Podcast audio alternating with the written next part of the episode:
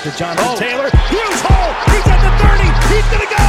10, 5, touchdown. Jonathan Taylor made a man miss the line of scrimmage and then runs it into Pater. And a one-handed INT. Are you kidding me? Kenny Moore. What a play by Nyheim Hines.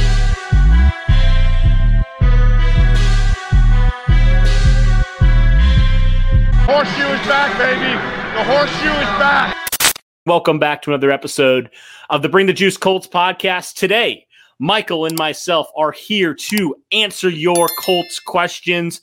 We were going to record this last Thursday. Of course, you know the Carson Wentz trade news broke, so it kind of derailed our plans a little bit, derailed some of the questions that we were going to answer. So mm-hmm. we are doing now an updated Colts Q&A after the Carson Wentz trade. So apologies if you sent in a question and it isn't relevant anymore. Maybe that includes trading up or looking at other quarterback options. We are just discussing the most relevant Colts topics for you guys moving forward into the offseason. I was looking today, Michael, the free agency period, we are less than a month away, right? It starts on March 17th, is when free agency opens. Super yep. excited about that. And obviously, the draft is coming up very soon as well. So there's a lot of things coming up very, very soon. Thank you so much for all the questions that you have for us. We'd love to do this more often. Mm-hmm. But uh, w- with that being said, Michael, go ahead and take us away, man, with the first question. I think we're starting with the questions from YouTube. If, am I correct? Yes, sir. We're starting on YouTube. We are actually going to be a little familiarized with this first question. Uh, it's coming from Dylan Green. He says, What do you think about signing Joe Haeg in the offseason to start at left tackle? So, a hmm. familiar face back in Indy. What do you think, Cody? Very much a familiar face. It's very interesting. Like, I didn't blame Joe Haeg for wanting to leave last offseason and going and protecting Tom Brady. Ultimately, he's a Super Bowl champion, and that was probably a decent choice for him yeah. uh, overall in the grand scheme of things. But, you know, he, he wasn't a starter, so I totally understand that. The question about him being left tackle, though, you know, I don't think if the Colts have brought him in, it would be to be a left tackle. You know, I don't think it would be the starting left tackle, I should say. So I think if they bring him in, it's more of a depth piece again. And, and at that point, it's like, well, why wouldn't you re-sign with a team that was just in the Super Bowl, right? I mean, but from a depth standpoint, sure, I would love to bring back Joe Haeg. I think he provides a lot of quality depth at offensive tackle and also pretty much any position, right? He's played basically right. every position on the line. So I wouldn't mind bringing him back. But the question is, does he want to come back, especially riding a Super Bowl victory? Yeah, no, I completely agree with you. Um, I wouldn't want to start him if we do bring him back at all because you know I think we should invest in a younger guy who's going to have a lot more years than Joe Haeg, who will actually be a lot of a little bit cheaper than Joe Haeg as well. Signing him on, um, but you know you're right. If we're going to get him for depth and his versatility, I'd absolutely love it because the guys know him. They already have some chemistry with him um, throughout the past couple years. Uh, so yeah, I'd be great with the, the depth, but not to start. Yeah. Perfect. Now we're going to move on to Justin Whitmer. Uh, do you think Ben Banogu will turn into a great pass rusher? Ooh, that's a loaded question right there. He did say great, so you have to you have to like go great. with his premise here. So what what is what classify? What do you think classifies as great in your mind? For me, if we're looking at the great pass rushers right now, I'm thinking of Khalil Mack. I'm thinking of oh, Barrett, uh, JPP, Frank Clark those guys. Maybe not the elite, the elite. I mean, you can consider Khalil Mack elite, but like the elite right now to me is TJ Watt. Oh yeah. Um, but like the, the second tier, that great combination. Gotcha. Yeah. So not quite elite. Okay, I gotcha. Yeah. So that I mean, obviously double digit sacks every year right. consistently. Oh gosh. I mean, they got a long way to go with Ben Banogu. I mean, there's a reason he was a healthy scratch this last year, pretty much the entire season you know, especially because like, you know, the defensive end position, like it was pretty crowded as well. But, you know, saying that, that was, I think, if you look at the defensive line and that really the defense in general, you could probably say outside of maybe corner, edge rusher is the number one need. And maybe even Trump's corner, honestly. Uh, so, you know, that being said, with the kind of need there at defensive end, Ben Banogu certainly he, he has to. This is a big year for Ben Banogu. It gives us, we've talked about it, Tyquan Lewis vibes from a year ago, right? When mm-hmm. when he was basically the same way, where he was missing games due to help being a healthy scratch because he it came to active practice, right? That's what Matt Eberflus was saying. Right. Say, we heard very similar things from Matt Eberflus about Ben Banogu. So I can't, you know, it's it's hard for me to just say boom, he's going to be a great pass rusher. I certainly think, I'll say this, Justin, I certainly think he has the traits and the physical ability to become a great pass rusher. I'll say that. There's so many factors though that need to happen for Ben Banogu to become that. And we know, like Chris Ballard has said, right? Like pass rushers take time. Some of these young guys they take longer than others, right? Not every every guy's going to come in and be a Quenton Nelson or a Darius Leonard right away. Some of these guys, especially we've seen with the the pass rushers, they take some time, right? Tyquan Lewis by no means is like a great player, but he definitely played a lot better in his last year than he did the, his first couple years, right? So mm-hmm. I think with Ben Banogu, the key thing here is patience with him. And you know, if he if it happens the same time, same thing happens this year, I could maybe see the Colts trying to find a different option there and, and maybe moving on from him. Uh, but you know, saying that, I certainly think Justin. To go back to your question, a lot of factors have to happen, but he certainly has the traits and the physical ability to become that if he continues to work, continues to put the work in, continues to work with Robert Mathis and all those guys I think the traits are there and the physical ability is there. That's for sure. I mean, there's a reason he was taken in the second round, right? He's got some raw talent. He's just got to refine his craft here, work with the uh, Brian Baker, defensive line coach, and and figure out. I mean, he did wonders with Tyquan Lewis. He did wonders with some of these mm-hmm. other guys. Maybe next year he'll do some wonders with Ben Banogu. We'll see. But uh, yeah, that's kind of my answer to the question. Yeah, Justin, it's going to be tough for me to say he's going to be great, but he there is a lot of potential. Uh, Cody just mentioned it. We did take him in the second round. It was either him or Khari Willis. I remember that they were thinking of like at least there was a film room discussion of thinking of either or no, I believe it was either Okariki or yeah, uh, mm. and uh, they were like you know depending on who they wanted to take, and clearly they took Banogu first.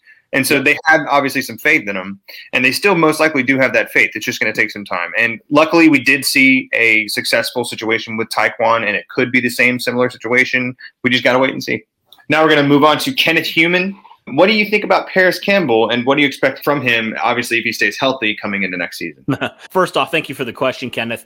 I think we saw a little snippet of what could be with Parris Campbell in that first game. He was I mean, good. He, he, led the Colts in receiving, right? He was a weapon in that Jacksonville game. Now, I get it, Jacksonville's not a very good team, but we saw that even in 2019 a little bit, right? When Parris Campbell was right, when he was healthy, he was a playmaker waiting to happen. So mm-hmm. there is that caveat. Will he stay healthy? Right.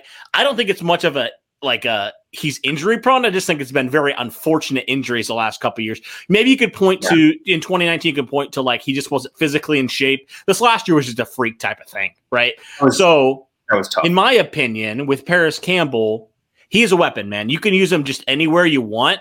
Um, you, we saw him do end rounds. We saw him, you know, get screens. He, you can use him in so many ways. I mean, he's got that blazing speed. Mm-hmm. So I think Parris Campbell, man, he, he's a weapon if he's healthy. Um, and so, in this caveat, if he does stay healthy, I think he is lightning in a bottle right now. He, he's, you know, Nyheim Hines and him, man, are, they are going to be kryptonite to defenses. Honestly, I, I really think so. He's a, he's so talented. Like it's a bummer that these 2019 class just a lot of these guys haven't quite lived up to where their draft type was, especially in that second round, quite yet. But the yeah. talent is there, right? The talent mm-hmm. is there, and if anybody can get talent out of some of these guys, it's the Colts right now with their mm-hmm. coaching staff. So, yeah, if Parris Campbell stays healthy, he's shown that he can be a very effective playmaker. So, I expect big things out of Parris Campbell if he can fully stay healthy this year. If if I I, I can guarantee if he stays fully healthy, he plays 16 games, he's getting over 900 yards. I can guarantee all, all purpose clearly. Yeah, I think so. Yeah, um, yeah no question. Yeah. Uh, maybe oh, even yeah. a thousand. And so I, you're you're right. His I haven't seen anyone as fast as him since maybe obviously Tyreek Hill's maybe a little bit faster, but when Parris Campbell's out there and he's blazing, there's no stopping him. I and know, so yeah. I, I, love seeing it. And so I, you're right. He's basically like a mini Ty kind of mixed with like a DeSean Jackson type who can mm. pretty much do everything. Just the Harris, I hate when people are saying he's too injury prone because you're right. 2019 was not the best season for him. I don't think he was ready at the start. Um, but that it was a freak, freak accident, and it was Harrison Smith, one of the hardest hitting safeties that we've seen in my lifetime. And so I, it was just a freak accident. I'm yeah. rooting for him, and I hope that he can get back in shape. Yeah, I mean, oh, I'm sorry. Go ahead. Yeah, no, no, you're good. I was just gonna say, man, in that first game, he was unguardable. I mean, you could not yeah. stop Parris Campbell. So, so that gives me hope that he will turn into that weapon if, like we said, he stays fully healthy, which is a big if right now because mm-hmm. I mean, mm-hmm. we can say he's not injury prone, but I mean, facts speak for itself. How many games has he played in two years? I mean, yeah, it's, it's I think it's a fair point there, but yeah, we can move on to the next one. Sorry about that. No, no worries. But I, we can talk about Parris Campbell all day. Oh yeah. Now Zane Smith is talking about what do you think the chances are, and if we get him, the price of landing or Orlando Brown Jr. are. So the price and chance on Orlando. All right, I'll start with the price. So I think it's going to take a first round pick to get Orlando Brown. He's one of the best offensive tackles in the league. But I'll just say this, Zane. I think it's very low. The Colts get Orlando Brown, and I'll say, and I'll explain why. I think the Colts like his talent. Obviously, you need an offensive tackle. But for me, it's a couple reasons. First off, he's going to cost a lot of money, right? He's going to want an extension. You're already paying Ryan Kelly, one of the highest paid centers in the league. You're going to have to pay Quenton Nelson the same way. Same with Braden Smith, mm-hmm. right? So there's all these guys you're going to have to pay. And number two, this offensive tackle class is really darn good.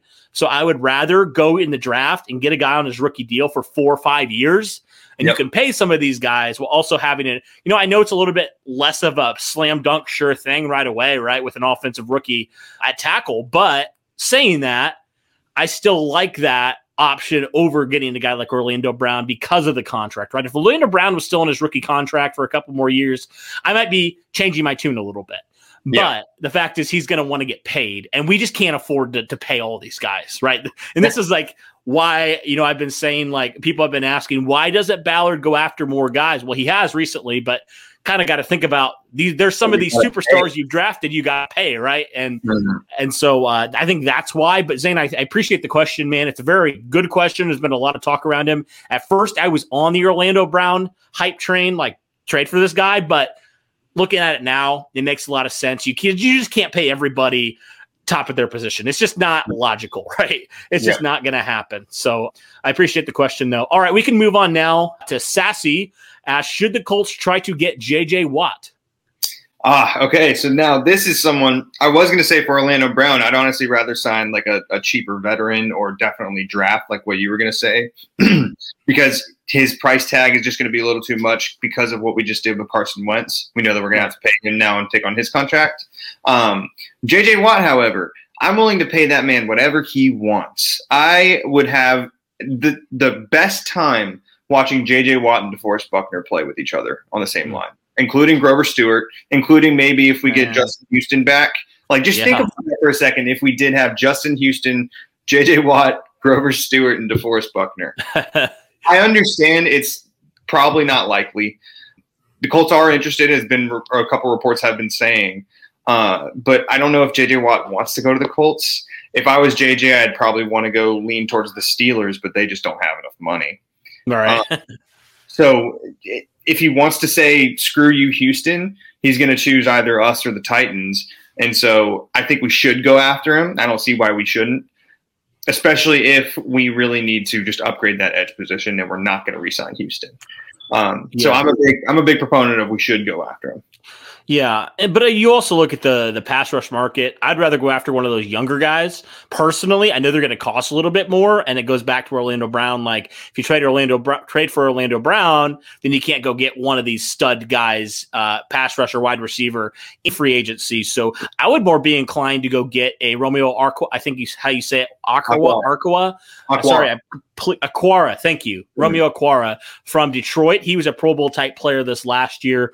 Mm-hmm. Or even, you know, you mentioned Shaquille Barrett, depending if he goes goes back to Tampa Bay. That'll be interesting to see what happens. Or Carl Lawson. Those mm-hmm. are the three names that I'm really in on for the Indianapolis Colts. If any of those guys are not tagged or signed, re-signed by their respective teams, Colts should be on that 100% right away because um, that is the biggest need on defense, I think. We, we said mm-hmm. corner, but ultimately, man, it comes back to can you get to the pass rusher? You can have average corners. You can't have average pass rush if you want to be a dominant defense. So you know, I wouldn't mind it, but also I would like to explore other options before right. I do that.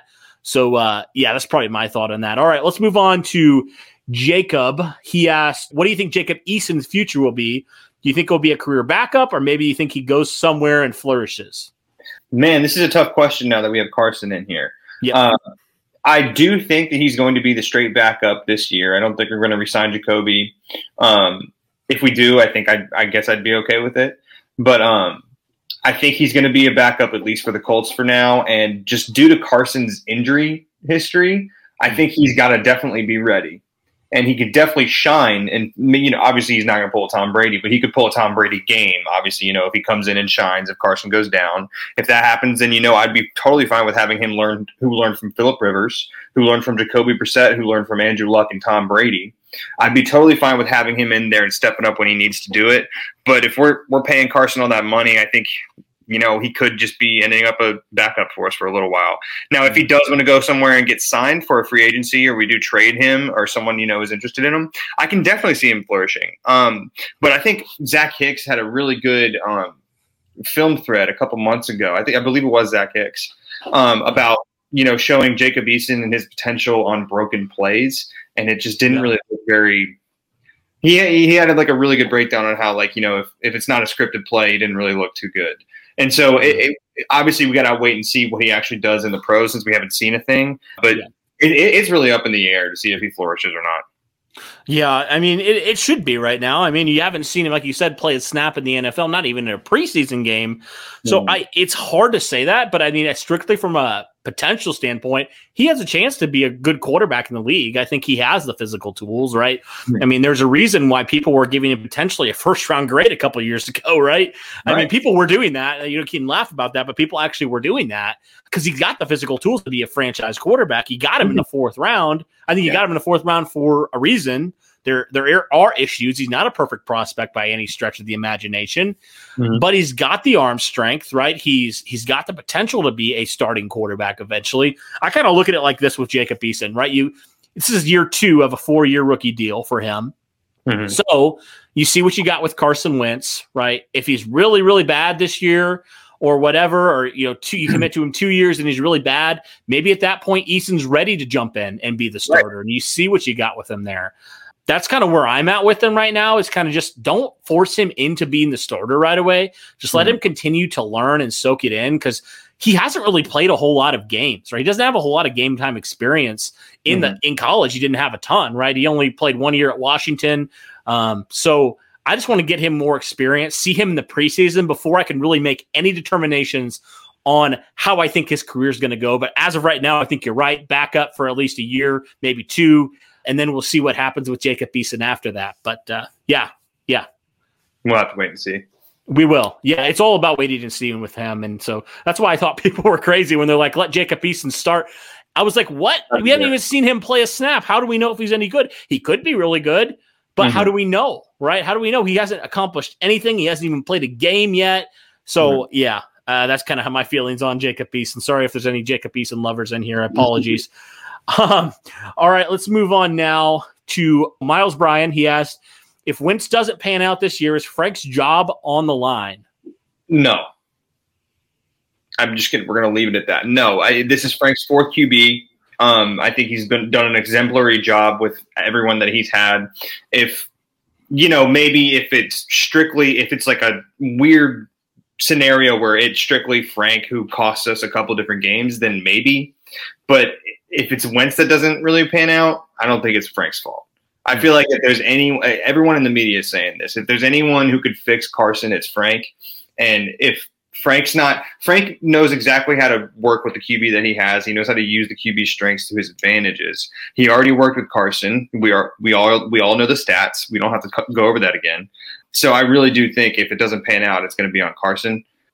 Mm. So no, I don't think Frank Frank's job is going to be on the line. No. Yeah, I, I mean, you look at the quarter. Like it's not like Frank Reich his, his quarterbacks haven't played well, right? I mean, right. you saw what, like I mentioned, you saw what he did with Luck. You saw what he did with Philip Rivers. Like, like this is a good opportunity, right? And and like mm-hmm. you said, I feel like the Colts didn't like set. If this was like a Matthew Stafford type of trade, then I might be more inclined to say yes because that's a win now move to me.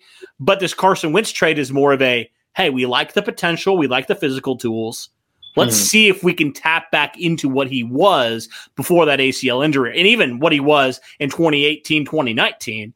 Right. Mm-hmm. So for me, I, I, am kind of right there with you. I'm like, it, it's ultimately comes down to Carson, right? And and if he doesn't do well, maybe it's more on him than Frank Reich, right? So Hmm. I definitely agree with you there. I think it's would be more on Carson Wentz than Frank Reich, but I mean, it's important to consider, right? Like this is now the second quarterback that that Frank Reich has brought in. Philip Rivers, obviously, the first one that we would say. And you know, you haven't won a playoff game with Philip Rivers. If Carson Wentz is terrible and you don't even get to the playoffs, maybe the seat's a little bit warmer. I don't know. I wouldn't say he's he's in danger of losing his job, but maybe it's a little bit warmer. Like, okay, now this is your second quarterback that we really haven't done a whole lot with, And you're the one Uh, that right? And you're the one that pushed for this guy. So that's a lot of what ifs, obviously. But if Mhm. it comes to that point, maybe that's a conversation we have about is this seat getting a little bit warm? But Mhm. you know, we don't know. He could turn out to be a really solid quarterback. So uh, you know, that's all what ifs right now, in my opinion. So uh, yeah, yeah. All right, easy Glade. Mhm. He says, if you could add any player in the league right now to the Colts, who would it be? Oh, that's a good question. The first one that comes to mind is um, J.J. Watt or Shaquille Barrett, a, a really good pass rusher right away. But I'm only thinking of free agents, so I'm going to think outside the box and just grab anyone, like even if they're not a free agent, or if we can just randomly trade for them. Um, I, I'm not going to do QBs because I'm not going to be like, oh, Patrick Mahomes, because you know, I think who I would really like to like fit our not only our culture but like our locker room and to fit like the personality that I really want to. This is gonna sound really weird and it's gonna be bad, but I would I would really love Jarvis Landry. Like I I don't know if you saw the hard knocks of him uh, when he first got to the Browns when he like was yelling at the receivers about how they're gonna change the culture, how he's gonna be he's gonna lead the way. He's been there for three years. He's been playing hurt for the past like two years. Like it, uh, there were a lot of reports that came out saying that he had a lot of hip problems. He had a lot of different injuries that he was playing through um, during the playoffs, during everything. And OBJ, when OBJ went down, like Jarvis just absolutely stepped up. I love the fight that Jarvis has. I've always been a huge Jarvis Fandry, uh, Jarvis Fandry. Jarvis Landry. Hey, that's funny. yeah, I've always been a huge Jarvis Landry fan, and so I don't know why I would just absolutely love him in our locker room. Sure. And so that's that's the first one that comes to my mind. Gotcha. I mean, I got to go pass rusher. I got to go TJ Watt or Khalil Mack. One of those guys, man. I mean, that's obviously like not going to happen. But Yeah. If I'm choosing anybody, I mean, that's a big position of need. It's you our can get elite pass rusher. Maniac Goats 53. Who do you think Wentz's favorite target will be, Pittman or Campbell? Now, there was another tweet that came out recently. I think either BTJ did post it or someone else did, saying that when Wentz was having his uh, MVP year with Carson with uh, Frank Reich, Alshon Jeffery had like 103 receptions or something like that that year. And I mean, I can only imagine that Pittman's going to have that uh, something similar like that. I think he's going to definitely throw it up to Pittman whenever he can. Um, I mean, the way that he torched this Bills secondary in the playoffs just makes me so proud and so happy of him. Uh, so I think he's just definitely going to be the favorite. I think so too. Yeah, I definitely think so. Uh, uh, but yeah, Parris Campbell, like we said, don't, don't underestimate him. If he can stay healthy, he's going to be a weapon. But I Right. agree. I think Pittman's an ascending player. He showed a lot in that Buffalo game. He showed a lot in that Green Bay game. So um, he's going to only get better too. Like he's going to get better in the red zone. He's he wasn't really that effective. They didn't really target him in the red zone. So I, I have to imagine with that size, they're going to use him more. He's going to get more accustomed to using his body in that red zone in the NFL. So Mhm. yeah, I think Pittman's the, the the obvious choice there. All right, cool. Now we're going to move on to Abandon Explained. He's actually got two questions for you. Okay. Uh, first one is what number do you think Carson Wentz will wear? Because I think Pittman already did say on a stream that he's going to keep 11. Yeah. And secondly, do you think that Wentz will be? Do you think this is this is his words? Do you think Wentz will be just as saucy as Phil Rivers? well, define saucy for me. I, I'm not exactly sure what that means. I think saucy is just playing good. I assume he Oh. means. Gotcha. Um, well, the first question. Also, thank you for for sending that in. It's a pretty funny one. Uh, but the first question, you know, I have kind of two numbers in mind that I think would potentially be kind of good for him. I think I like the number ten. I don't know. That just looks clean to me. Okay. Uh, for him, I've seen kind of some photoshops. I mean, I'm not even going to say number 12 because Colts fans will lose their No. absolute Yeah. mind. Um, I wouldn't mind like number four also. Um, I, don't know. Number four, number two. I guess I have three because number two, you know, second chances, all that stuff. Um, so was taken number two overall in the 2016 draft. I could see that happening potentially. And Okay. you know, what if it's a little bit of a slant at the Eagles for choosing Jalen Hurts over him? Right. That's I true. don't know. I don't know. So those are kind of mine. Um, second question. You know what? I'll say this. You know, we I feel like we always trash on Philip Rivers for his immobility and stuff like that. I mean, Philip Rivers is darn good at the line of scrimmage. Like he is Yeah. really elite at the line of scrimmage. So I think from that standpoint, uh, Carson Wentz has some some room to make up on that. But from a physical standpoint, like we said, Carson Wentz can do so much more. I think honestly, it opens up so much for what your offense wants to do. I feel like you were limited with what Philip Rivers could do for your offense just because of this lack of mobility.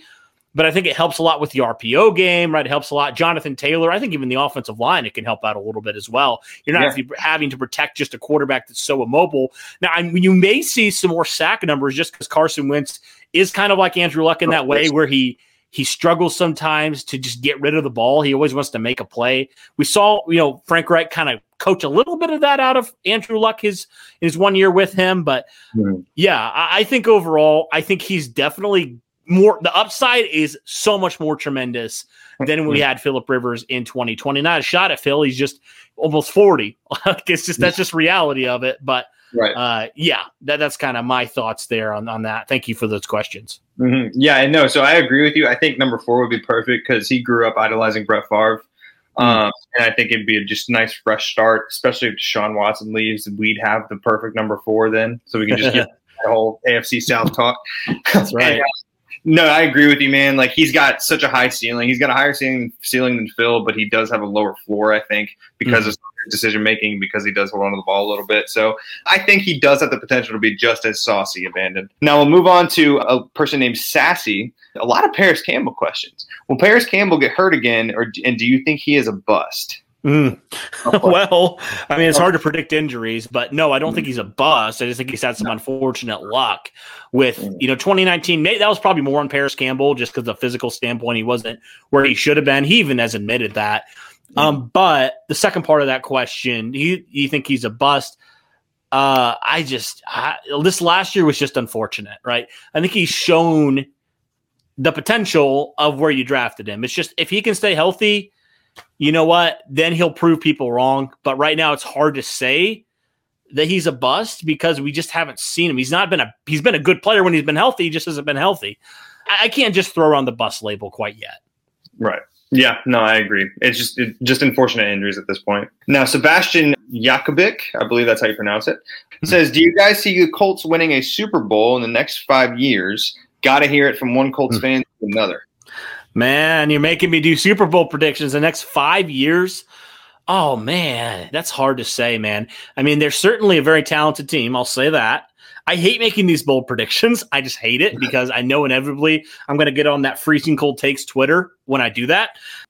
But I certainly think it'll depend on the quarterback. I mean, it's got to, right? Like, Mhm. if Carson Wentz can get back to a little bit of his form, I think they have a really good shot, honestly. But saying that, also, you look at the AFC, you got Mahomes, you got Allen, you got Jackson, you got even Tannehill. Like, you've got some pretty solid quarterbacks coming up. Potentially Trevor Lawrence, Justin Fields. Like, there are so many potential quarterbacks that would be phenomenal, right? And, and there's not there's more that I didn't even mention of young quarterbacks. There's so many so much young talent in that AFC. The Colts got to get got to figure out their quarterback situation. They're certainly talented enough to go toe to toe with some of those teams, but can the quarterback ultimately put them over the edge? That's going to be the biggest question. If he can, certainly. Yep. I heard someone, I think it was Colin Cowherd, who said even if Carson Wentz is just like a top 15 quarterback with the team that we have around him, I think we can definitely get one within the next couple of years. So, I, I mean, you're right. It really just depends on, I mean, what was the main problem this year? Execution. As long as we can execute and we do our jobs, I think we're going to be totally fine. All right. Now we're going to move on to Twitter. That was all the YouTube. We're moving on to Jeff Node. What he says is, how much will Jacob Eason be able to help Wentz learn the system and get acclimated to being accumulated? Let me redo that. no worries. All right, cool. Jeff Node on Twitter goes, How much will Jacob Eason be able to help Wentz learn the system and get acclimated to being a Colt? Or will Ballard try to bring back Jacoby for that reason as his backup? Yeah, Jeff, thanks for the question. Uh, we kind of mentioned this already. We feel like Eason will be the backup, so Jacoby probably won't be back, in our opinion.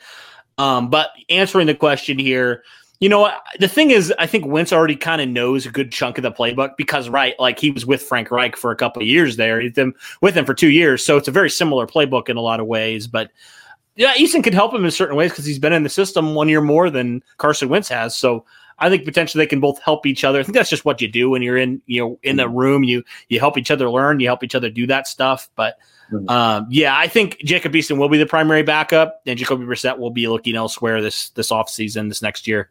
Mm-hmm. And let's also not forget, man, uh, Marcus Brady, who was the QB's coach last year. Obviously, he was the QB's coach, helping out Philip Rivers, learning from uh, all these guys and learning so much different stuff. He's now the offensive coordinator. I feel yeah. like he's going to be a huge help as well a lot of people aren't really talking enough about him. I, I, think he's a brilliant, brilliant guy.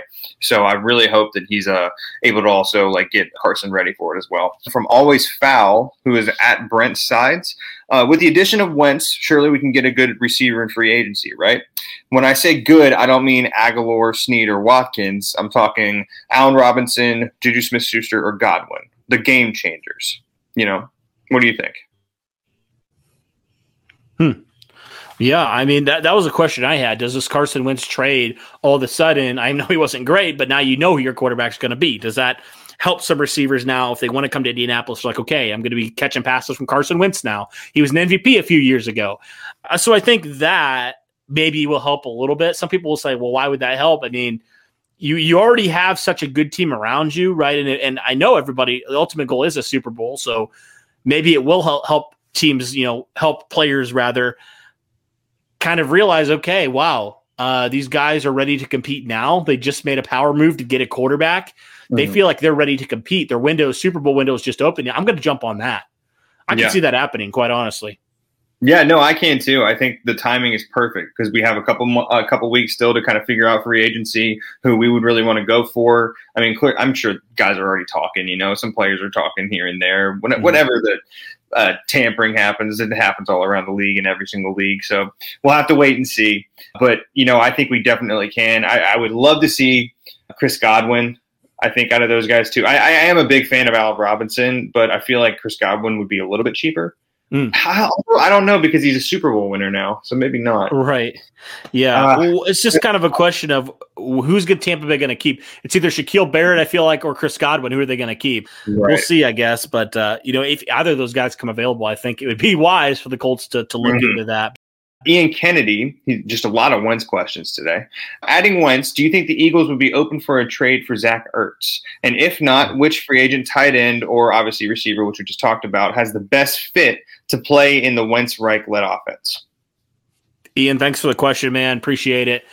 You know what? I feel like Zach Ertz is going to be released. I honestly feel like it. I mean, mm. the Eagles just, the, you know, we know the Eagles are backed into a corner with him. I mean, they're already eating so much cap from Carson Wentz being traded, right? So much dead cap they're eating. So they got to just get rid of him somehow. And like, I think teams aren't stupid and they know that. Like, mm-hmm. why give a draft pick away when you could potentially just sign, sign this guy in free agency? But if mm. he hmm. does become available, I can definitely see that being a viable thing. Uh, a couple other names that interest me: Hunter Henry's a name that's kind of been floating around. Uh, Jonnu Smith, who nobody really talks about for some reason. I would like him potentially. Maybe he's slightly mm. cheaper than a Hunter Henry, but I would like any of those tight ends. Quite honestly, I think you know Zach Ertz obviously didn't have a great year last year. He's a little bit older than both of those guys.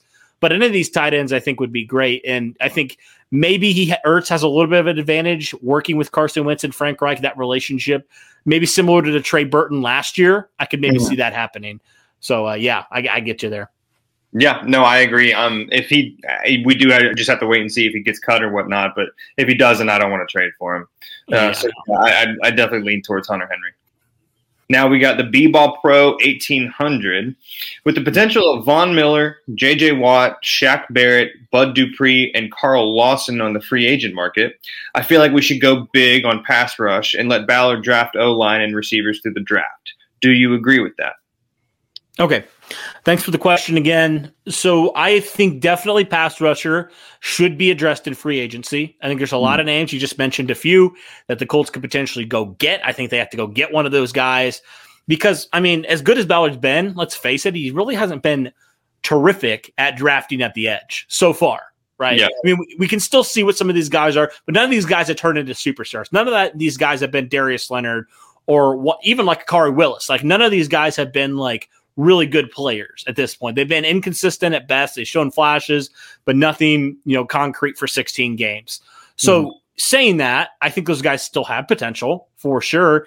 But I think with all the crop of viable pass rushers on the market, you got to sign one or even two of these guys potentially and yeah. just get your pass rush where it needs to be. You already took care of the interior this last offseason.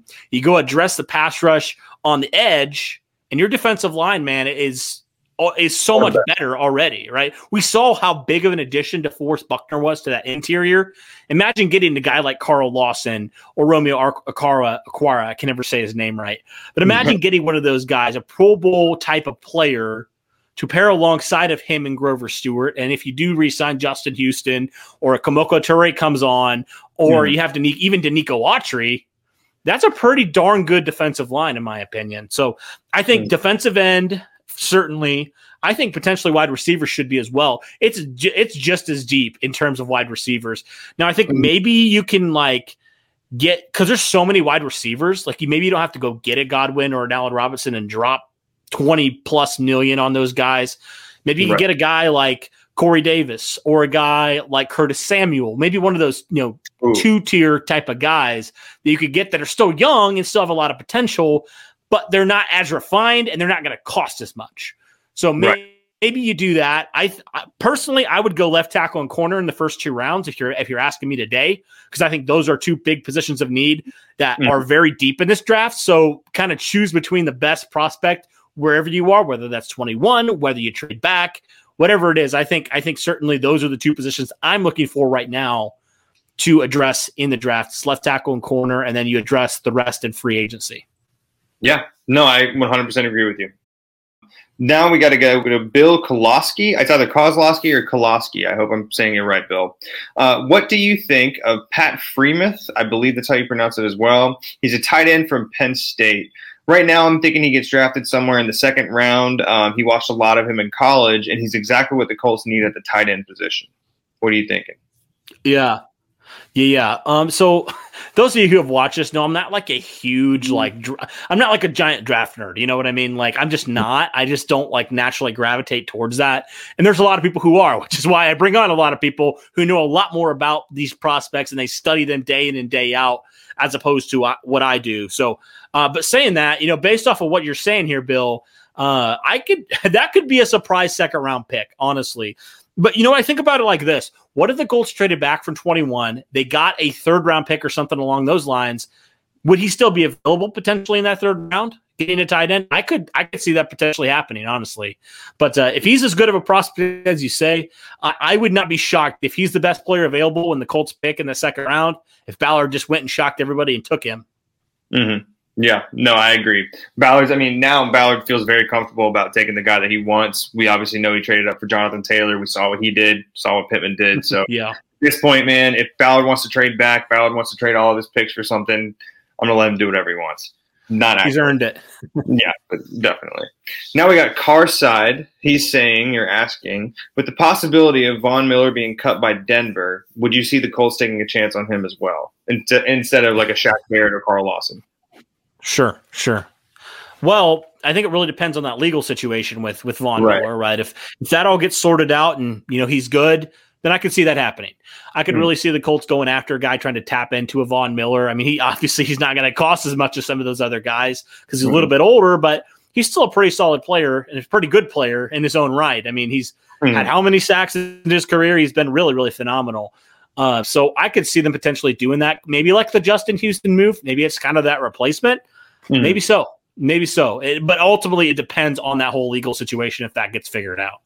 Right. Yeah, definitely. Yeah, it, we just got to wait and see with that legal situation because I don't, I didn't really do any like sort of digging into it, so I'm just going to let them figure it out. That Trevor McNutt, I love that name by the way, man.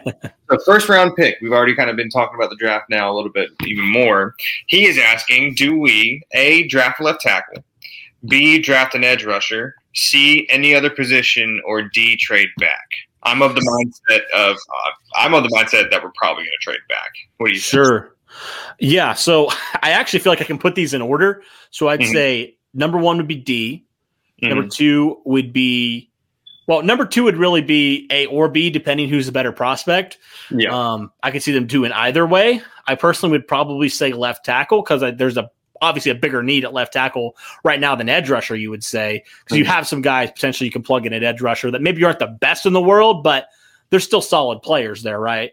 Right. Um, so I'd probably say left tackle, then edge rusher, and then you can draft another position, whether that's tight end, whether that's you know more interior offensive line help. I could see Chris Ballard even going after a linebacker, a more coverage linebacker in those like mid to later rounds. I could see him doing that with the uncertainty with Anthony Walker if he's going to get re-signed or not. Uh, so that's kind of my thoughts on it. I think there's so many options they can do, but uh, I think yeah. To answer the question about the first round, I think they certainly trade back and draft the left tackle. That's probably my thought. Yeah, same here. I, that's what I hope they do. Honestly, I, I, I would love more picks for Ballard. He finds the best gems, so I'm cool Yeah. with it. right. Now, Brent Evitz asked today if Carson Wentz, like the no, the North Dakota State Carson Wentz, was coming into this draft class with Trevor Lawrence, Justin Fields, all those guys. If he was coming out this year, what pick or where do you think he would be selected? Hmm, that's a really good question. Mm. Uh, there's a lot of like, there's a lot of pretty decent quarterbacks, I would say, this year, and Yeah. then those first couple quarterbacks, at least, I would probably say top ten. Honestly, Mm. I don't know. Would you even say top five? I mean, there's outside of the first couple guys, there's not really like a team that's like, oh my goodness, unless a team trades up, of course. There's not really a team that's like, oh my goodness, we need a quarterback this year. So I'd probably say like top ten, maybe like Carolina or you know one of those type of type of teams that needs a Hmm. quarterback. That you know Carolina's kind of been rumored into being in the Deshaun Watson sweepstakes. If that didn't pan out, maybe they go and get a guy like that. So I would definitely think he'd be top ten because he is a very talented quarterback. Physically, like we said, he's got everything you look for in a franchise quarterback. Yeah, no, yeah, I agree. Um, probably top top ten, top fifteen. It just really does depend on. I, I I would have to go back and look at like his North Dakota State tape compared to other guys right now. Uh, so Right. that's a tough question, but it's a good question. I think yeah, top fifteen, something like that. Move into believe in the culture. It is Matthew Vire, nineteen ninety three. Who will Wentz's first TD pass be to? Ooh, that's a really good question. Oh, okay. So we're making some predictions time. I said I didn't like to make predictions, but I'm doing it anyway. Oh my goodness. I got Um, you got one already? Oh yeah, Go for it. I'm, I'm still thinking. Nyheim Hunt. Okay. No. I had that thought cross my mind. It's going to be I'm- Nyheim. Okay. I, I'm gonna say I'm gonna say Zach Pascal. Ooh, that's a good one too. Zach's all, Zach's just the most consistent receiver we've had in so long. I Yep. love I love watching Zach play. Yeah. I, I am thinking to Nyheim though because I just have a feeling it's going to be like a nice little screen or a nice little mm-hmm. out route or just even maybe a check down that Carson's just like, all right, cool, there you go, and Nyheim's going to make a play. so that's right. like it'll be unexpected, not trying to go for the touchdown whatsoever, but Nyheim's going to be Nyheim. That's what will probably happen. All right, now we also have at KV with the shot. He says, "Do you think we're going to re-sign Ty?" Ooh, wow, this is a really good question. Mhm. I've seen such conflicting things, right? Like I feel like, oh yeah, we're gonna re-sign him, and then Ty's like, well, maybe you know we'll see what happens, and Yeah. all this stuff. Um, it's not like he's been causing drama. It's just like we just don't know right now. You know, at the end of the day, I do think the Colts re-signed Ty Hilton. I think he's just such a valuable player, such a valuable veteran. I mean, he he started out a little bit slow. Maybe you can credit that to lack of just the offense gelling and stuff like that. But he started to come on at the end of the year, and ultimately he led the Colts in receiving. So I could see the Colts potentially bringing him back as Mhm. well. Um, but I do think, I will say, I do think even if you do bring him back, like I said earlier, that shouldn't hinder your approach to potentially adding another wide receiver in free agency. I think you kind of need to. No, yeah, I agree. Um, I'm I'm mainly hoping just because I'm such a huge fan of him that I really Same. hope we sign him. I hope he really just wants to come back for another year. I hope Jim Irsay even has some influence on it. So Yeah. I know I know he'll- I know Irsay really wants him back. He's on Lucas Oil for a reason. He's the only one out there. So Right. I- we're going to try our try our best to try to get him back for at least for one more year. York Wyatt says, "What position do you guys think is a bigger priority? We've kind of been over this, but out of these two specifically, left tackle or a pass rusher right now, what do you think Hmm. is most like priority?" Yeah, uh, I mean, we've seen the Super Bowl showed us the value of both of them, right? Like a value of a good pass rush with Tampa Bay, and then with with on the flip side with Kansas City, the Right. lack of having a quality. I mean, they had some injuries, but you know what I mean. Like the lack of offensive line. No matter how good your quarterback is, if you're not protecting him, he can't do much. Um, Yeah. So saying that, I'll go to back to the argument I said earlier. You have some potential guys you can bring back in free agency. Justin Houston, Denico Autry, to name a few. Al-Quadin Muhammad's another name. You can bring some of those guys back. They're not the best pass rushers in the world, but they're still solid guys. I mean, they both had you know, between Houston and, and Autry, they both had, I believe, nine plus sacks. So they still were pretty decent for you in, in 2020. So I think for me, you have potentially some options. And they may not be your most favorite options, but you have some there. You have some young pass rushers. You've invested a couple second round picks into some pass rushers. Mhm. But for me, left tackle, you have nobody, right? You Right. really have Will Holden, and that's about it right now.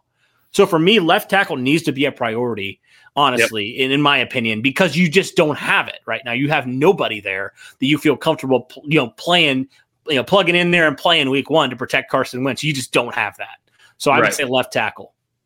Yeah, no, I agree, and it, it'll tie back into if we don't trade back, it'll tie back into me. I think we do need to resort to drafting a left tackle uh, Mhm. because you know you see how you're right. You're you're hitting the nail on the head. We do have some pass rushers who we've already drafted and and draft and we tried to you know invest in, and the guys that we normally draft right now are becoming not.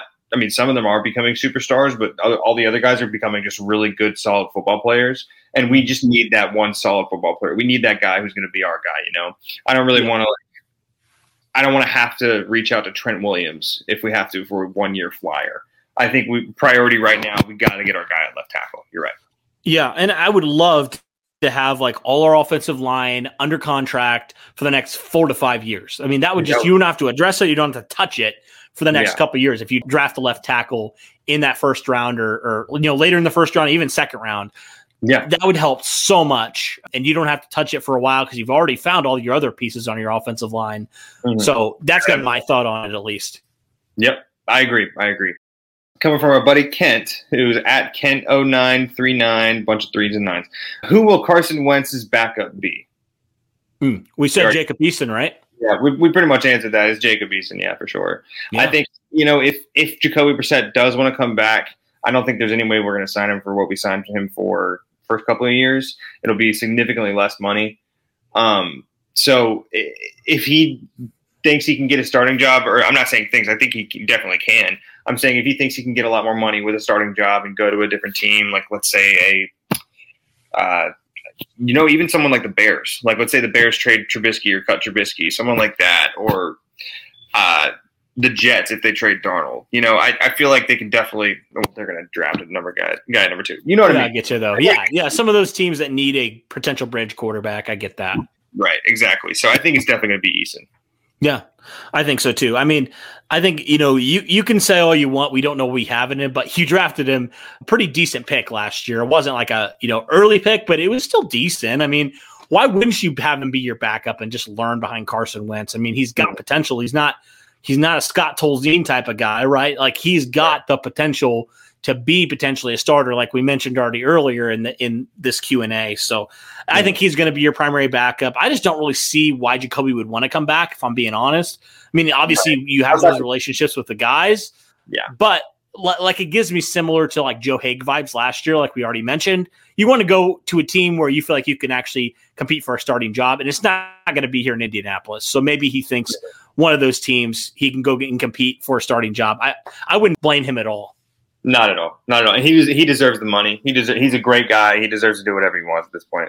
Um, Yeah. But of course, I'm selfish and I would love him back because of how good of a locker room player he is as well. Sure. So- We'll see. Um, and people always do forget. You're right. that It, it was a good pick. Like Marlon Mack was our fourth round pick a couple years ago. Uh, Khari Willis was either a third or fourth round pick. You know, like Yeah, he was a fourth rounder as well. Yeah. Yep. like all these guys are so helpful and such great players as well. Like if Jacob Eason comes in and plays as the equivalent of what Khari Willis has been playing like, that's a solid Yeah. QB. That's like a top 15 QB, I would think. Because Khari Willis has quietly been so consistent. He only missed one broken tackle. I think it was on Derrick Henry. So, I mean, yeah. makes sense. And so I feel like he's definitely got a lot of potential. You're right. Fourth round pick, people are always like, oh no, he wasn't picked in the top 10 or blah, blah, blah, blah, blah. Tom Brady was 199. Let's always just remember that. So Yeah, and, and Dak was a fourth round pick too. I mean, we're not we're not going to go there, but there is Right. potential. You never know with these guys. I mean, he it's not like you know he has no like I said earlier, like people were hyping him up last year. I mean, people thought the Colts were going to take him in round two. They honestly did. People did. So uh, he has potential, man. And right now, I think the best spot for him is just to sit behind Wentz and learn. And how's he going to do that? He's going to be the backup. He's going to play preseason. He's going to do all that stuff he needs to do potentially to be a starting quarterback down the line. But Yep. the next question here from David at David Zoned, he says, I know you've been super adamant about trading back, and I agree. However, make a list of players who would semi realistically fall to you at 21. So, assuming you know you don't trade up for anybody. So, players at 21, who are some guys that stand out to me? He says mine would be Waddle, Slater, Rousseau, or Darrisaw. Who are some guys potentially, Michael, that you you're seeing? Um, you know, at 21, I understand out of those players specifically that he just said, I can't get over Jaylen Waddle. I would always love to see another weapon, especially with Carson Wentz. But man, I mean, any of those guys, if they fall to us right then and there, I'd be happy with it. But obviously, you know, we are still looking at the left tackle. I am personally, of course, of the mindset that we want to trade back. But then, of course, if one of those guys is there, probably got to get the tackle as well. Yeah, I get you there. I mean, really, if any of those offensive tackles, if any of those guys fall, I, I mean, I would definitely go for that. Um, Mhm. I know there's some corners as well. Uh, I know Pitts probably won't be there at 21, but that's an interesting name if he did fall. A lot of people have said, well, that would be a really good fit. I mean, Sure. but assuming he's even there, which is very unlikely, probably. So the question, David, appreciate it. All right, next one from Matthew Sanchez. He says, so someone has to be pessimistic. So we have one person here. Uh, for the sake of asking the question, he says, let's say Wentz doesn't return to form and has a lot of the similar issues as last season. And he puts in quotes, still love the trade for the price. How long is this leash on Wentz this season? So talking about this season specifically, if he's really bad, how long is the leash? That's a good question. You know, I, I feel like Frank Reich, out of most coaches, would be a little bit more lenient Mm. uh, as to like you know maybe not the best of play. We saw what he was like with Adam Vinatieri. We saw what him and Chris Ballard were like with you know Rock Ya-Sin having his troubles this past year on defense. You know, I think he would probably be if he just wasn't able to be himself, wasn't able to actually really get the ball moving, and he wasn't able to get rid of those turnovers. I think maybe week 10, somewhere along those lines, maybe not halfway through the season, but like, you know, three quarters through the season or something like that, maybe week 12, uh, he'd be like, yeah, I think we probably need to go ahead and pull it and play Eason. Yeah, I, I think so too. It, it really depends how bad is bad. it would be interesting though if Carson Wentz went back to back years being benched. I mean, my goodness. I mean, the Yeah. good news, I guess, out of all that would be you're most likely not giving up first round pick next year. So that's good at least. Maybe you could have a little bit mm. of ammunition if you like a quarterback or something like that. So thanks for that question. Next one from Mario Borelli. He says there's a lot of talk about JJ Watt coming to Indy. Says I personally don't like it. I think this is the year to get a young defensive end that can be a game wrecker and free up the double team on Buckner. Says I really like Lawson or Okwara as they're both young with high motors. Thoughts? I mean, this is something we talked about earlier with the JJ Mhm. Watt argument. But I guess give your thoughts again real fast on JJ Watt and against some of these younger pass rushers. Of course. I mean, I, I was quoted to saying earlier that I would pay any money, any amount of money for JJ Watt because I'm such a huge fan of him. Um, however, you know, as Cody and I have been talking, I am sort of into the idea of getting a younger free agent or younger pass rusher as well, no matter what, because we don't know what JJ Watt wants in the in the long run. But someone like a Shaq Lawson or a Shaq Barrett and a Romeo Okwara, shout out to Charlotte, North Carolina. He went to Ardrey Kell actually here in Charlotte. Hmm. Shout out to that. I would absolutely love that as well. So just you're right. As long as we free up the double team on DeForest Buckner, I'm cool with whoever we get. I do think, however, uh, Chris Ballard's going to lean towards Shaquille Barrett because of his Super Bowl, because of how he played there, how he played in the long run, and in the big games. You know, you want the guys who are calm, cool, and collected, who can actually really perform in those games. So I think Shaquille Barrett is definitely on his radar. Sure. Yeah, no, I agree with you there. I think both those guys. I really think whoever um, hits Yeah. the market. That is a big question, though. Who out of these guys would hit the open market? Who would this? You know, which team would not be able to afford a player? Would be foolish and let a player walk like that?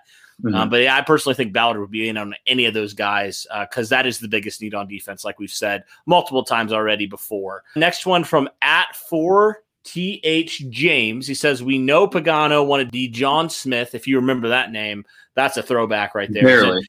We, we know he wanted, I mean, we didn't really see him, but he said, We know we, he wanted him because he could make him great, right? He thought he could make him great. It didn't happen. He said, What if Frank, who wants Carson, who wanted Carson, doesn't fix him? Then the Colts are back to square one, searching for a quarterback again. Yeah, that's right. If he doesn't fix him, then yes, of course, we're back to square one. But as Frank Reich has done throughout his tenure here, he's had a new quarterback every single season, and he's performed fairly well. Mm-hmm. Obviously, the one that wasn't the best was the 2019 season when Jacoby got hurt, and you know different things happened. That was also when Andrew Luck clearly retired two weeks before the season. So you know we can make excuses. We can also say you know there shouldn't be excuses. However, what I've seen, and I think what a lot of unbiased people have seen, is that Frank Reich's a great coach. So um, if Carson Wentz doesn't work out, yeah, that sucks. And yeah, we gave up a couple picks, not too many picks. Not we didn't overpay. I don't think. I think that's pretty much the consensus as well. And I think the Eagles need to get some credit here. If Carson Wentz plays to the ability that he can, and we do make the playoffs, and he does play that seventy or seventy five percent the Eagles get a first rounder, and they that's what they were looking for. And I know it's not going to be the first rounder that they got for Carson Wentz, but in this day and age, you know, like I know it wasn't what they wanted, wasn't a Matthew Stafford trade, but they got something out of a guy that didn't want to be there instead of having to cut him like the Texans did with JJ Watt. Mm-hmm. So I think the Eagles deserve some credit. However, I still think we won the trade, so thank you. I mean, yeah, definitely will be uh, interesting to see what happens. But you know, I kind of look at it like this: you weren't going to get you weren't going to trade probably not it would cost a lot i should say if you're going to try to trade up and get a quarterback and that's no slam dunk right that he's going to be the guy either and really like for the draft capital you gave up you're not going to get a player of Carson Wentz's potential right his physical stature and everything that comes along with that. Mm-hmm. His 2017 season where we saw what his ceiling could be you're not going to get a player like that at 21. You're just not, right? You and you're probably not going to get a guy in free agency like that. You got to make a trade for that guy. So, you know, I get it. I get there's some risk. I would say this is definitely the riskiest move of the Ballard tenure and Ballard no, right tenure here.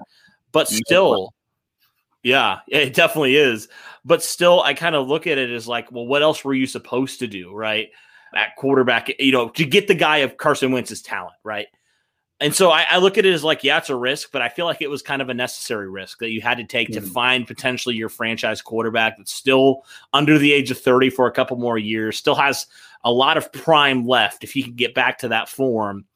Mm-hmm. So I get the question for sure, but like, you know, I don't fault Frank and I don't fault Chris for taking this risk because it's like, who else were you going to get that was going to, you know, allow you to still address those positions in the draft?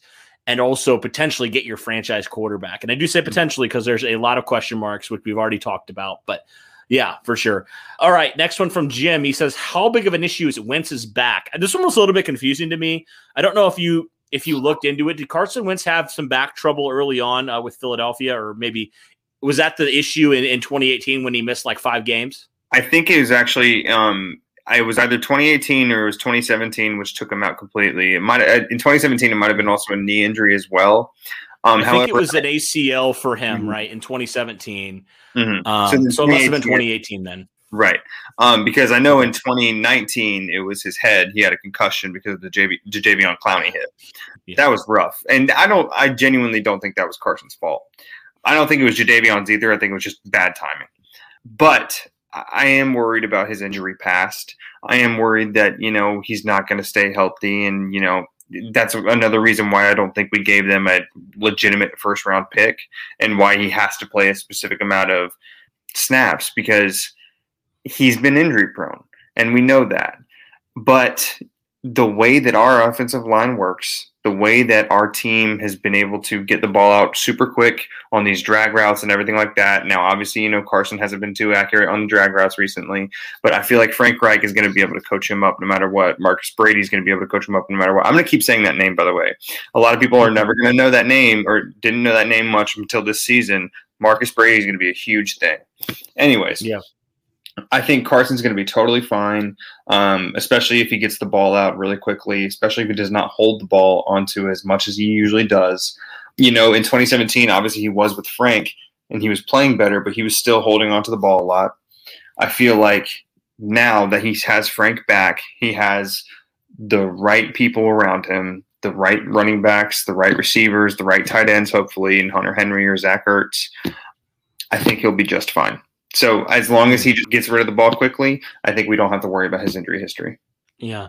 See, I would actually push back on that that injury history kind of narrative that's being pushed because you look at the last like I just look at the last two seasons, right? He played 16 games in 2019 and then this last year he only played in 12 games. It wasn't an injury related thing. It was just you know, being benched for Jalen Hurts and all that drama that comes with that.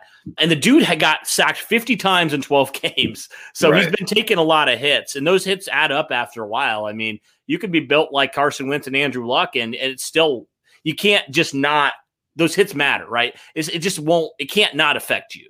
So I definitely understand that. Hopefully, he continues to to do what he's done in terms of an injury history the last two years, where he stayed relatively healthy and played all the games that he's been active. So that's, I guess, a little bit of encouraging news. But you're right. There was 2017 and 2018 where he dealt with some injuries back to back years.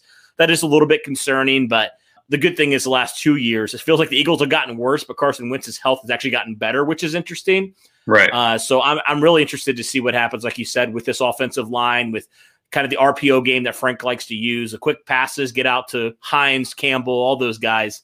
I'm interested to see how that maybe helps his longevity and his durability this year. So I definitely agree with you there. I love to see what what Frank Reich's going to do with him. And we saw a little bit in 2018 with Andrew Luck, right? Like I felt mm. like Andrew did a lot better job of protecting himself than he ever did before. Um, and that I give credit to Frank Reich because of that. Like he's teaching him tendencies to, you know, trying to coach those those things out of him that he he was really famous for. You know, taking those big mm-hmm. hits, not being afraid yeah. of it. Uh, so I'm I'm encouraged by that, and I'm hoping, man, that uh, that Frank Reich can kind of teach him. Hey, you don't always have to make the big play. You know what? You have to protect yourself. You are the most important piece on this offense because you're the quarterback. You have mm. to protect yourself and just sometimes just move on to the next play, not try to make the incredible Superman hero ball type of play. So, uh, yeah, for sure. All right, let's move on to the next one. It's from Daryl Ingram. He mm-hmm. says, mm. "Who's more likely, Yannick Ngakoue or Chris Godwin?" Oh, that's a great question. Now, if you were to tell me, if you were to ask me who's more likely in free agency, pass rusher or wide receiver, I'd probably go pass rusher. Hmm. But if you're telling me Yannick Ngakoue instead of Chris Godwin, I think it'd be Chris Godwin. I think Yannick Ngakoue is a great player. Um, I just don't think he wants to be a Colt. I don't think we would also have the money to pay him what he would want. And if we want to pay, I, genuinely, if Yannick Ngakoue and Chris Godwin both wanted, let's say, 20 million, just an arbitrary number, they both wanted the same number, right? I mm-hmm. think I'd rather pay Chris Godwin. And so he showed out in the Super Bowl. He's a great route runner. He's physical. He can block well. He does everything that, you know, our culture wants and our locker room needs. Man, I, I, I think it'd be Chris Godwin. Yeah, I mean, what uh, it was now that'll be team number four for Yannick Ngakoue in the span of a couple of years. So right. that might tell you something right there about he maybe not be great for the locker room. Now Ballard has said we feel like we can handle a guy that's you know maybe a little bit of a checkered past and stuff like that. not that Yannick Ngakoue is, but he's kind of a you know there's been some drama there and there's been some stuff like that. So uh, you know depending on what Ballard thinks there, uh, but maybe I mean from a player standpoint, he's really good pass rusher for sure. Right um, and you need that. So I, I, I wouldn't be opposed to him. It really, yeah, like you said, depends how much he's demanding. You know, I don't honestly think it'd be a ton. Maybe it, maybe I'm wrong here, but you know what? He's he's looking for his fourth team now. Maybe maybe he's like, I just want to go to a contender now. Yeah. I'm kind of tired of I don't really care about the money. I just want to win. And maybe that would be kind of an interesting thing, an interesting pairing with the Colts and you know, seeing what their defense did this last year, especially on that defensive line. Right. Uh, but yeah, I mean, I just don't even know if Chris Godwin's going to be available. I would say more likely is Yannick Ngakoue because he's obviously available, and I don't even know if Chris Godwin's going to leave Tampa Bay, honestly. But if I'm choosing, probably Godwin as well. Yeah, okay. I agree, especially if they're around the same same price for sure. Mm-hmm. All right, this one from Ryan Schaefer. He says, "Is there any chance of the Colts picking Earl Thomas? Interesting name up from free agency." No, I, everything that he's everything that people have said about him and his locker room presence, everything that he's really done to show like what kind of guy he is. I'm not saying he's a bad guy whatsoever. I'm just saying that Chris Ballard is not going to want to deal with him. We have Julian Blackmon as a free safety. We have George Odum as a great backup safety for wherever we need and as a special teams player. Khari Willis, obviously, we talked about him a little bit earlier. And I think he would, if he really wants to go back for another safety, which I do think he's going to draft one for depth, he'll probably go in the draft. I don't think Earl Thomas is going to touch our locker room. Yeah, and and Earl Thomas wouldn't want to be a backup either. No. I mean, I don't think he would be. So I just don't think, yeah, from a from a culture standpoint, and then also just the role that Earl Thomas would have, I just don't think it'd be a fit. But appreciate right. the question, though, Ryan. I appreciate the question, man. All right, this one from Chris. He says, favorite available free agent, regardless of position. Favorite free agent. That's a tough one. I mean, Chris Godwin comes to mind. I would absolutely love having him if he does obviously become if they don't re-sign with him because he would be a free agent. Um, but then I also talked about him earlier, Allen Robinson. I I'm stuck on these receivers, man. I know we have MPJ. I know we got Parris Campbell. Hopefully, we'll re-sign Ty and Zach Pascal. Uh, but I am stuck on having that one guy that Carson Wentz will just I miss. I think it's maybe just me being a Colts fan and being a little spoiled. I just miss having the Peyton to Manning, the Peyton to Reggie, the Andrew Luck to Reggie, the Andrew Luck to Ty. You know what I mean? I miss just having that one-two tandem. And it could be MPJ in the future. Could still be Ty for Carson, but man, Allen Robinson and Carson would be so nice together. Hmm. See, I'm going. I'm going Okwara, I'm gonna I'm gonna figure it out. Especially if the Colts were to bring him in, I'll have to figure it out. Uh, I'm thinking him or Lawson. Uh, I just really think edge is so important for your defense, and if you can get a Pro Bowl player at edge in free agency, you don't have to address it in the draft. That would solve so many issues for you. So I would like one of those guys. I think those would be great. And that's the question that Mario's asking next. He's saying, I think we sign one of those guys. He says, I personally don't want to resign Autry or Houston and mm. I think the, I think they're too old and we need some young blooded edge. You said, what are your thoughts on that? Yeah, no, I mean, as much as I do want those guys because I love having my team. I mean, if you've watched any of these videos, you know that I just love this team, all of itself. I just want to keep everyone have the same same exact team and just add on to it, you know, and not lose guys. But man, you're right; they are getting a little older out of those two, I know Autry might have produced just a tiny bit more sometimes, and he was a little bit bigger than Houston. I think I'd want Houston because of his leadership, um, or the you know the fact that he's been a captain, the fact that he's just talking to everyone before every pregame. I love Justin Houston, um, but man, you're right. If, if if we had to get rid of both of them to bring in another like really young, really good pass rusher, I think I'd be okay with it. Um, mm-hmm oh, man, that's thinking about that is really tough. It, it, it's a yeah. good thing. excuse me. It's a good thing to know that, like as a, as a fan, I would be upset for losing someone because of not only their play, but just because I liked them, or just because that they were good human beings or good just people to be around. It seemed like you know because like watching Justin Houston and Aaron Rodgers at the end of that Green Bay game was so was just so fun to watch. Like him be like a kid, like what we would be like. Like we would we would exactly do the exact same thing with Aaron Rodgers. You know, it does suck seeing that, but it, it this is a business, and you know if we were able to get one of those young guys, I think we'd have to take him. Hmm. See, I'm kind of like torn on both those guys on Houston and Autry. And yeah. I, I get what you're saying about Houston, a great leader, but I, Autry plays so many different positions on that line. He can literally play any position, and he's been decently productive, right? I mean, he was, I think he was second on the team in sacks this last year behind Buckner. So, I mean, yeah. say what you want about Autry. I mean, he's not like the most consistent pass rusher, but he can move around. He can play three tech. He can play defensive end. He can play just anything you need. So I think, and he's a little bit younger. So I think I might bring back Autry, but I, mm. it would hmm. suck to lose Justin Houston for sure. Yeah, I don't want to lose any of them, but I, I do get it. Like you said, it's a business, and uh, you gotta you gotta lose some guys, unfortunately, and gain some other guys. So uh, yeah, if it, if it, meant that, I probably would be okay with that too. I mean, I, I would definitely be okay with that. It just would suck to lose those guys because they've done some good things for the horseshoe the last couple I of years. Thinking about it, man. Yeah, I know. I feel that. I even like T.Y. Hilton. I hate even thinking the thought of him in any other uniform. I'm not crossing it. that bridge. I'm not crossing that bridge until it happens. I'm not even oh, thinking about if he like it does go away. I, I don't want to. I don't want to get my mind ready for that. Nope, no, definitely not. We're not going to talk about it right now. Um, okay, good. Carl asks, he says, out of the past Colts players, if you could bring back one player to play in 2021, who would it be and why? Oh, oh my God. Okay.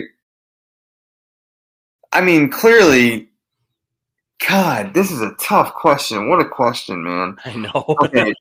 If if we have this team right now, God, I mean, Peyton Manning. Peyton, I, I can't. I I would it sucks because I would love to bring back Dwight Freeney or Robert Mathis because to fill the edge rush that we need, or bring back Marvin Harrison or Reggie Wayne, or bring back you know uh, uh, Dallas Clark, people that like could fill in the positions that we need. But how can you not say that Peyton Manning would be so good with this team? Mm-hmm. Even Andrew Luck, obviously, of course, you know, would want to bring him back. But we have one of the greatest, if not the arguably the greatest quarterback of all time, at least I think in the regular season.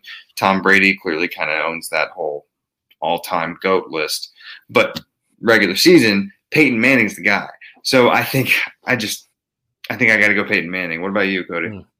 Yeah, I mean Peyton's the obvious choice, but I do like one of those edge rushers. You know, Dwight Freeney, Robert Mathis. That would just solve so much for you. Yeah, um, your defense would be insane. I, I don't know. It's tough for me because you know Mathis was like you know, he was a Colt longer, and people probably like Mathis more than they like Freeney. But Freeney was just a beast, man. They they are both. I think you could pick either one of those guys. I'd be totally happy with. Um, I agree. I mean, Free. I mean, I feel like Mathis was slightly more undersized than Freeney, so mm-hmm. it's like you think about the run defense a little bit. Would Freeney be a little bit better at that?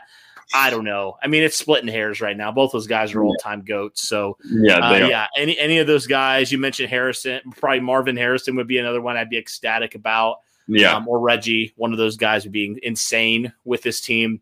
So there's a lot of good names. It's hard to just pick one, man. But yeah, probably one of those guys. All right, let's move on to the next one. It's from at ML Gars five. He says, "Do you think the signing of Wentz helps or hurts Eason?"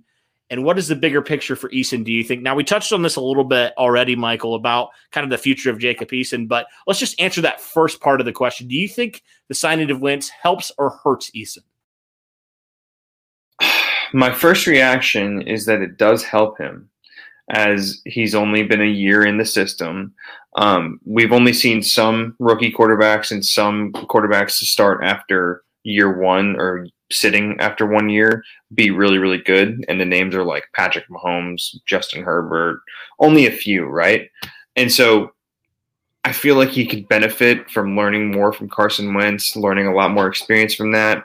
However, I, I'm worried about maybe the mental aspect of it. Hmm. Maybe him saying, okay, I got drafted by this team, but I already have two QBs ahead of me. I've been a healthy scratch every single time. I got no preseason reps. I get some reps during practice. I get, you know, maybe hear more and more as the season progresses. But like then he understands he's like, okay, I'm going to I'm going into this offseason. Philip Rivers is retiring. Jacoby hasn't been resigned. He's not gonna be resigned. And then bam, Carson Wentz is traded. Mm-hmm. And so I, I am worried eh, because I would be in his shoes. I'd be like, mm, so they still don't believe in me. And so that's not a it's not necessarily a bad thing. We drafted him for a reason. We pay him money for a reason to be the backup and to hopefully be the guy whenever Carson does eventually get hurt. He will get hurt sometimes. We know that.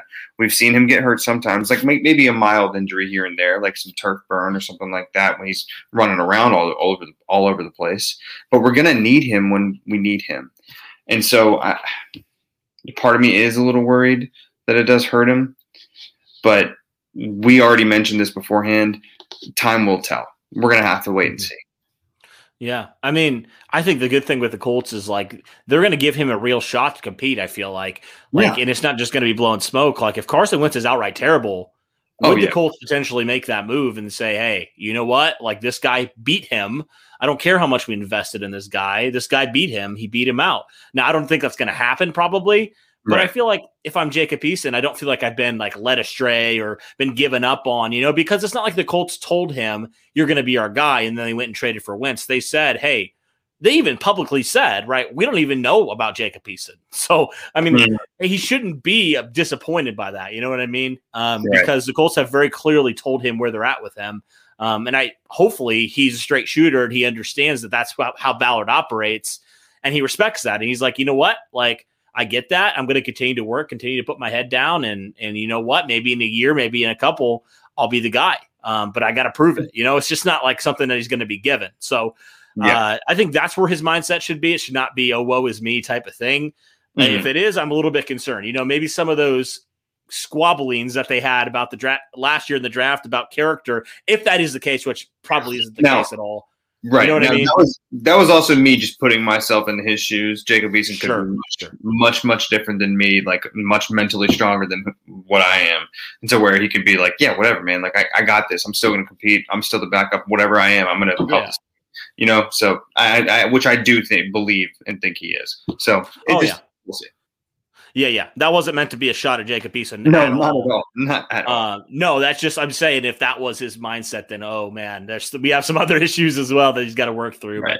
But it appears it's not from all all that's indicated. So mm. uh, that's great news for for his front. But yeah, I think he's he shouldn't be surprised where he's at. So mentally, I don't think it's going to impact him. It only can help him, right? Because Carson mm. Wentz, say what you want, he's playing like an MVP a few years ago. So he definitely has a vast knowledge that he can pass on to Jacob Eason as well. He's had Jacoby Brissett Philip Rivers, Carson Wentz. So he's he's had some pretty solid quarterbacks that have done some stuff in the league that he's going to be able to learn about, learn behind. So yeah.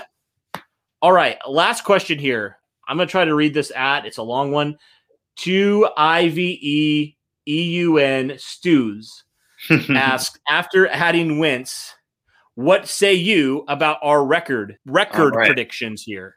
I know you hate this, but if I if Carson Wentz stays healthy, that's 12 and 4.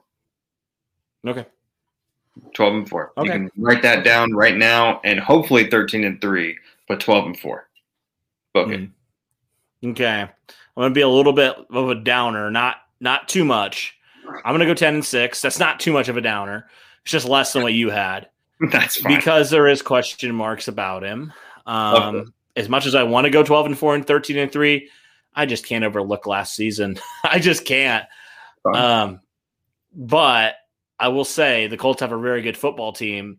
And mm. if anybody can get the most out of him, like we've heard, it's Frank Reich. So, right. you know what? That that's probably nine and seven, 10 and 10 and six is their floor, in my opinion. Mm. If Wentz is just outright terrible. Uh, but, or if he's just average or whatever. Um, but I think they could potentially be a very, very good football team 12 and 4, 13 and 3, if Wentz can get back to even his 2018 form. Like, I think they definitely can. So, yep. uh, yeah. Yeah. Well, right. For sure. Yeah. All righty. Well, that'll do it for this Q&A session, guys. Just a little bit over an hour here talking about the Colts. Hopefully, we got all your questions down. I think we got pretty much all of them. If I missed one or missed a couple, I apologize. It's hard to keep up on some of those questions. Some of them randomly will show up and are visible on you know my computer, and then some are more are are not visible. So hopefully we got them all, but I think we got a good majority of them. And this was fun, man. Thanks for coming on, Michael, and, and talking about this and helping me answer these questions, man. Of course, man. Thanks for having me. Absolutely. And thank you guys for tuning in. We appreciate it as always. Like I said earlier in the video, we're less than a month away from free agency. The NFL draft's coming up. We're going to have you covered. We're going to be covering all that stuff. We're going to try yeah, to get day. multiple videos out every week. It'd be awesome if we could get a video out every day, but there's just, I don't know. We'll see. We might be able to, but nonetheless, we got you covered, guys. Thank you so much for tuning in. And for Michael and myself, as always, go Colts. Go Colts, baby. Go blue.